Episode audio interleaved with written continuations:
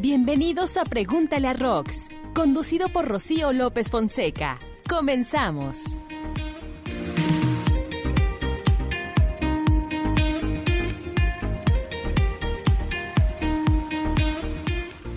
¿Qué tal? ¿Cómo le va? Muchas gracias por estar en este programa. Pregúntale a Rox, un programa que usted, usted lo hace con sus preguntas, comentarios, sugerencias. Rocío López Fonseca le agradece el favor de su atención. Como ya escuchó, hoy vamos a iniciar con un tema importante esta semana. Ya vamos retomando nuestras actividades. Vamos retomando nuestras actividades. Hoy vamos a platicar de un virus eh, nuevo, al parecer. No saben cómo de dónde salió o más bien, sí, de dónde viene y está empezando a hacer ruidito allá por China y usted sabe que de China salen todos los bichos. ¿Por qué salen de ahí? Eh, ¿Qué pasa? ¿De qué, ¿De qué bicho estamos hablando? ¿Es peligroso? ¿Se puede manejar? ¿No se puede manejar? Bueno, de eso y más, todo lo que tenga que ver con infectología, vamos a platicar justamente con el infectólogo, el doctor Héctor Raúl Pérez Gómez. ¿Cómo está, doctor? Qué gusto saludarte, Rocío. Estoy bien eh, feliz año. No nos habíamos eh, visto, al menos en el programa, en estos primeros 13 días de enero y de igual forma le deseo a tu amable audiencia que sea un año lleno de muchos éxitos, bendiciones. Así es, mucha bendición y muchos logros para todos, ¿verdad? Así es. Y mucha salud, porque qué barbaridad, cuando nos hace falta la salud, todo lo demás se queda ahí, trunco, ¿verdad? Definitivamente es el bien más preciado que tiene el ser humano. Así es. Dice el dicho, sin salud no hay nada, y es cierto. Es cierto. y hay que cuidarla, hay que cuidarla. Hay que cuidarla, hay que prevenir. Hay que prevenir justamente por eso, y bueno, en su área, en infectología, hay cosas de las que podemos, que podemos prevenir, pero pues hay otras que no porque ni se conocen. Este aviso de viaje, que le llaman así, ¿no? De parte de la Secretaría de Salud, un aviso de viaje para quienes pretenden visitar China. ¿Qué, qué está pasando? Mira, en China efectivamente han ocurrido a lo largo de la historia brotes epidemiológicos, tanto de enfermedades conocidas como de enfermedades emergentes. Eh, recordemos el último de los casos perfectamente definidos hace eh, ya 15 años aproximadamente, fue el surgimiento de un nuevo virus conocido como eh, el virus SARS, eh, que causaba o que causa una neumonía atípica, y ahorita decimos que es una neumonía atípica, y que eh, causó la, la muerte de muchas personas en el mundo, pero particularmente eh, en algunas provincias de China. Eh, hubo casos también en Canadá, en el continente americano los hubo en Canadá. Se generó una alerta epidemiológica en todo el mundo y afortunadamente se logró eh, contener esa epidemia. Fue, digamos, la última provocada por un virus nuevo surgido en el lejano oriente, en este caso eh, China. Existe luego un nuevo virus también eh, parecido, eh, que también causa neumonía y que es un virus de el oriente más cercano, de Medio Oriente. Em, está en países árabes particularmente, y de igual forma causa una neumonía atípica. Bueno, este nuevo virus del que se viene hablando eh, por parte de la Organización Mundial de la Salud y otras agencias internacionales, también está causando enfermedad en algunas provincias de China. Ya existen algunos estudios moleculares, virológicos, y los estudios arrojan eh, la posibilidad de que se trate de un virus parecido al SARS que ocurrió, insisto, hace alrededor de, de 15 años aproximadamente, ¿no? Eh, estos virus respiratorios, que como decía causan neumonías atípicas, pueden afectar a cualquier grupo de, la población.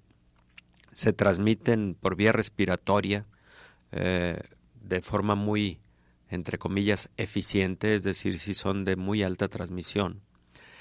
Y estos virus, eh, los últimos por lo menos eh, que hemos comentado, pertenecen a una familia conocida como coronavirus. ya ves que en el mundo de los microbios también existen especies, existen familias, existen géneros y existen serotipos, ¿no? Bueno, pues este pertenece a una familia conocida como, eh, probablemente pertenece a una familia de coronavirus. ¿Y por qué son neumonías atípicas? se pueden comportar de forma muy grave. Pueden iniciar y en muy pocas horas tener al paciente muy grave en terapia intensiva incluso. Eh, pueden eh, generar mucha dificultad para respirar, mucha fiebre, eh, pueden generar daño pulmonar en pocas horas y finalmente pueden ser fatales.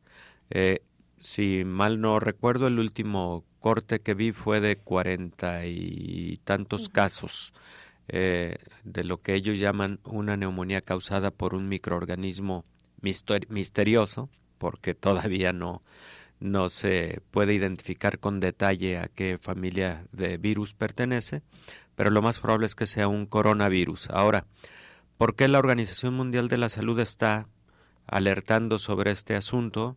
Ah, porque precisamente recordando lo que ocurrió con el coronavirus eh, del SARS, eh, pues esas lecciones aprendidas se deben aplicar para que por ningún motivo vaya a ocurrir una epidemia de las mismas características que ocurrieron previamente, ¿no?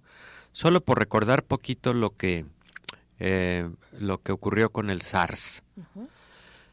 Eh, nació en una provincia de, de China en un probablemente en una reunión de trabajo eh, de empresarios y de una serie de corporativas en un hotel eh, conocido como el eh, Hotel Metropolitano, el Metropolitan Hotel, que después, cuando estas personas empezaron a regresar a sus lugares de origen, eh, empezaron a presentar estas manifestaciones clínicas. Algunos las presentaron desde que se encontraban en, China, pero eh, posteriormente quienes eh, viajaron de regreso a sus países empezaron a tener esas manifestaciones respiratorias graves y finalmente transmitieron la enfermedad incluso a personas en sus lugares de origen. Eh, de ahí que se eh, supo de casos tanto en Europa, ya lo había dicho en Canadá también. Y bueno, México hizo un, cerco de contención, sobre todo en fronteras de todo tipo, aéreas y eh, de, acceso marítimo, con propósitos de, evitar y generar cuarentena para aquellos casos sospechosos de SARS. Bueno, eso es lo que aparentemente está ocurriendo en estos momentos. Y, se propaga rápido, ¿verdad? Bueno, no se puede propagar rápido. Eh, China. ¿Por qué salen de ahí? Fíjate que los, virus. los virus respiratorios, eh, digamos, eh, que más frecuentemente causan pandemia, sí tienen frecuentemente origen en lejano oriente y China ha sido uno de los países que, ha contribuido en esta situación. Es probable que tenga que ver eh, la sobrepoblación o el número de población. El hacinamiento. El hacinamiento es posible que influya. Eh, por ejemplo, incluso en las epidemias que han ocurrido de influenza aviar, que cuando escuchamos influenza aviar pensamos que estamos hablando de una enfermedad exclusivamente de las aves. No, la influenza aviar eh, puede presentarse en el ser humano y es altamente letal. Mm. Eh, se habla incluso de muertes eh, en tres de cada diez personas que padecen influenza aviar. ¿Qué, ¿Qué ocurre en las provincias de China cuando hay un brote de influenza aviar en las aves?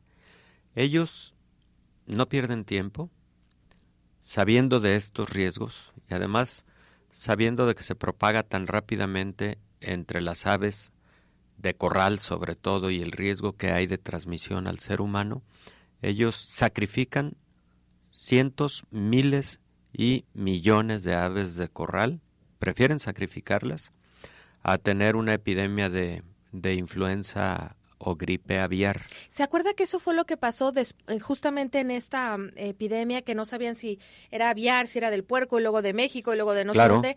Que en Tepa eh, mataron un montón también de gallinas.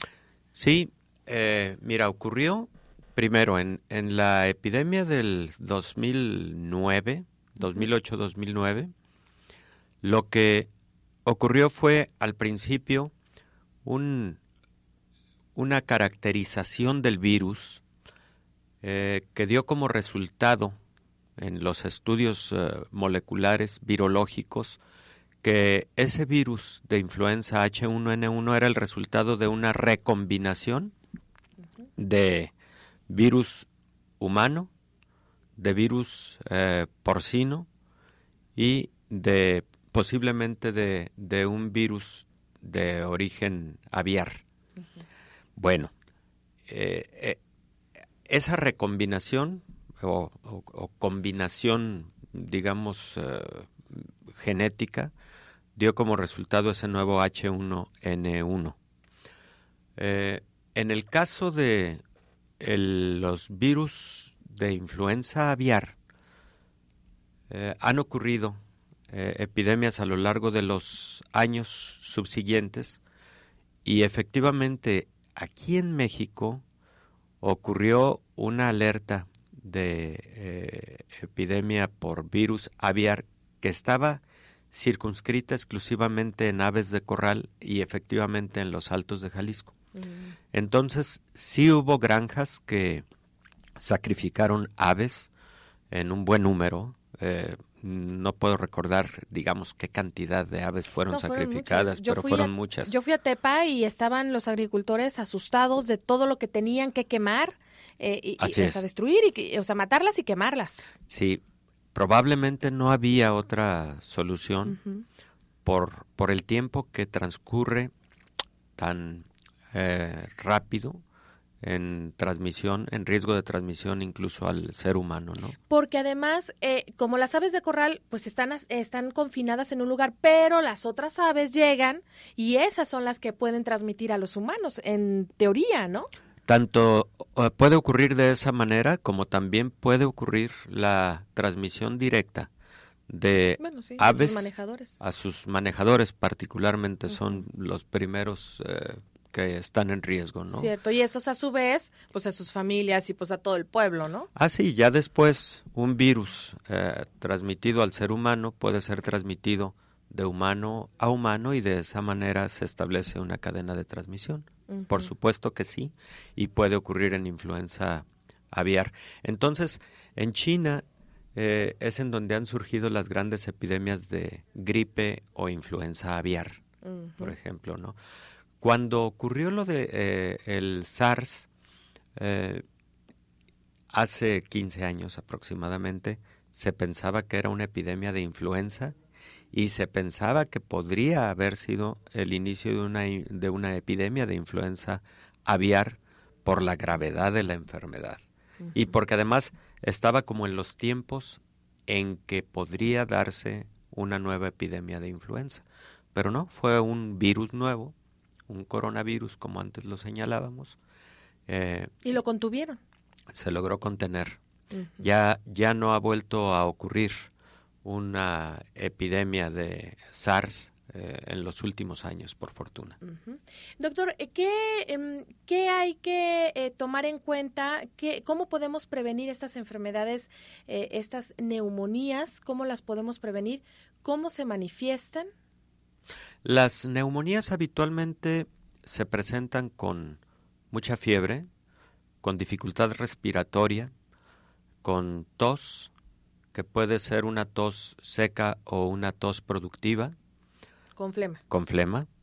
Las neumonías atípicas habitualmente son con tos seca, eh, pero las neumonías causadas por bacterias, por ejemplo, habitualmente son productivas, son con flema.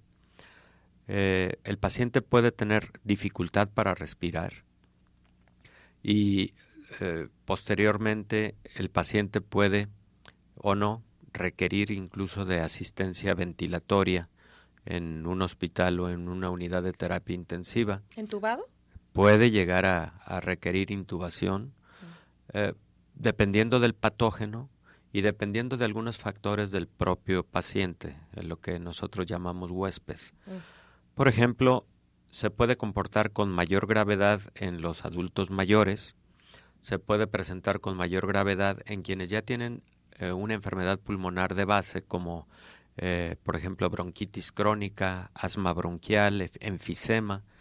Eh, se puede comportar de forma grave en quienes tienen enfermedades cardiovasculares como hipertensión o el antecedente de un infarto agudo del miocardio se puede presentar de forma más grave en un paciente con diabetes. Entonces, los factores del huésped eh, influyen y también puede influir la virulencia del agente infeccioso, en este caso del, del virus o de la bacteria responsable. Ese es un cuadro clínico de neumonía. El paciente puede requerir hospitalización, como antes decíamos, pero también, por ejemplo, hay pacientes jóvenes que pueden desarrollar una neumonía, una neumonía adquirida en la comunidad, es decir, no adquirida en el ámbito hospitalario, eh, y que pueden ser neumonías eh, leves a moderadas y que se pueden incluso tratar de manera ambulatoria.